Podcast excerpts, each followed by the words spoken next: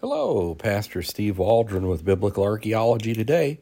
I'm so grateful that you're here with us, and I am thankful to be your host. Today, we're going to be looking at Rachel's tomb, and going to just kind of take a traditionalist view to really flesh everything out would be really difficult in a sense because, as so many things, there is varying degrees of dispute on whether this is in fact Rachel's tomb or not.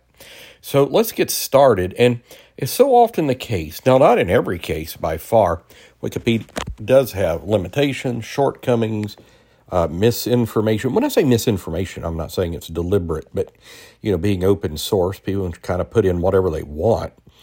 And uh, but we're just going to read some things about Rachel's tomb because this is part, uh, probably a little over a year ago, I did a series on tombs of biblical characters that are, some are extremely well known and, and relatively verified, and some not so well known, like Nahum, I think, was one, Jonah. Let's get started again. Thanks for being here. Do share with your friends, family, church family Maybe make a notebook or a journal, things you find interesting. Check out our playlist. We've got well over a thousand short podcasts dealing with all things biblical archaeology. So you can just get us on a loop there and listen on. So Rachel's tomb is a site revered as the burial place of the biblical matriarch Rachel. The site is also referred to as Bilal bin Rabah Mosque. The tomb is held in esteem by Jews, Christians, and Muslims. Hmm, you know, uh, rightfully so. The tomb is held uh, in esteem. I've mentioned the tomb located at the northern entrance of the Palestinian city of Bethlehem, which I've been there. What a wonderful city. Next to the Rachel's Tomb checkpoint. I think that's so fantastic. Is built in the style of a traditional maqam, Arabic for shrine. And so it's got some pictures here of it as well, of uh, Rachel's tomb adjacent to a Muslim cemetery and a uh, sarcophagus with a paroche covering. So, the burial place of the matriarch Rachel is mentioned in the Jewish Tanakh, in the Christian Old Testament, and in Muslim literature is contested between this site and several others to the north. So, this is the southern site. Although the site is considered by some scholars as unlikely. Notice the word some is unlikely to be the actual site of the grave. It is by far the most recognized candidate. So some is not a majority, on and on. So that means the majority would say this is. The earliest extra biblical records describing the tomb of Rachel's burial place date to the first decades of the fourth century AD. I'm thinking that is when Constantine's mother, Helena, went throughout and found all types of history of the Holy Land. The struck some good, some bad.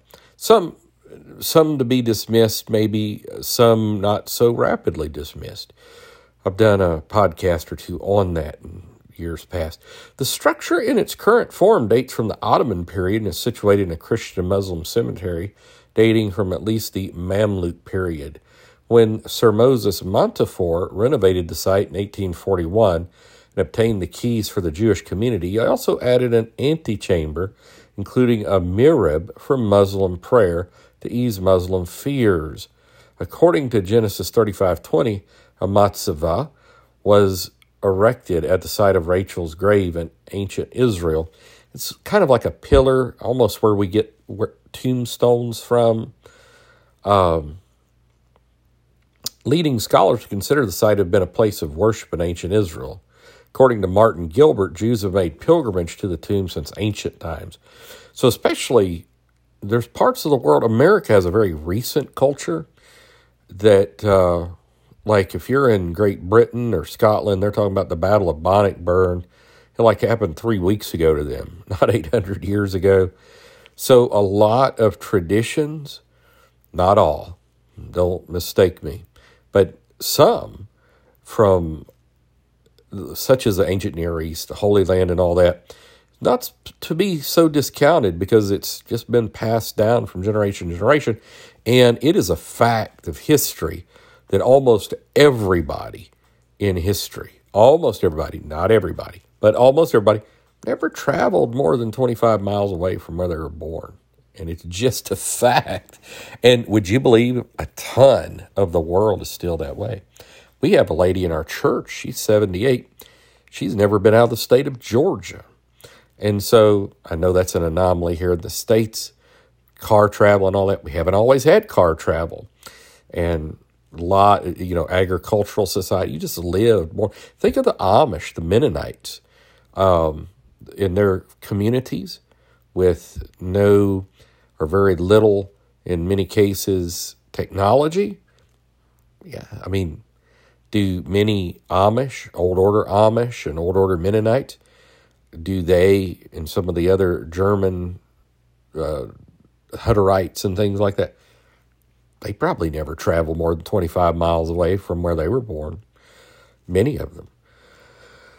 Maybe 50. I mean, I don't know the exact mileage, but anyhow. So, according to Frederick uh, Strickert, we've already read that. Pilgrimage to the site where early Christians and Christian witnesses wrote to the of the devotion shown to the shrine by local Muslims and later also by Jews throughout history. The site was rarely considered a shrine exclusive to one religion and is described as being held in esteem equally by Jews, Muslims, and Christians. Though Rachel's tomb has been a common site for Jewish pilgrimage since the 12th century AD, the 1100s, the modern era, a cult with uniquely Rachel elements developed in contemporary Jewish society is now considered the third holiest site in Judaism. It's become one of the cornerstones of Jewish Israeli identity. And I think they've pretty much locked everybody else out since then, I didn't want to get into that controversy. Um, I did want to say this too. There's a lot here on this Wikipedia page, and of course, tons of other places you could look as well on the internet. But there's a Bethlehem structure. As to the structure outside Bethlehem being placed exactly over an ancient tomb, it was revealed during excavations in around 1825 that it was not built over a cavern. However, a deep cavern was discovered a small distance from the site. Also has a wonderful picture of Kubar Bani Israel, another possible location for Rachel's tomb. So, um, Rachel's tomb, pretty well attested to. Again, some scholars dispute, but definitely not all scholars. And uh, it is currently a site of contention. But again, we are not going to get into that. I did want to mention this too, though. In Jewish lore, Rachel passed away on the 11th of Sheshvan, 1553 BC. So I thought that was an interesting uh, aside to that. So God bless. We'll talk with you later and uh, have a great day in Jesus. Thank you for being here. Bye bye.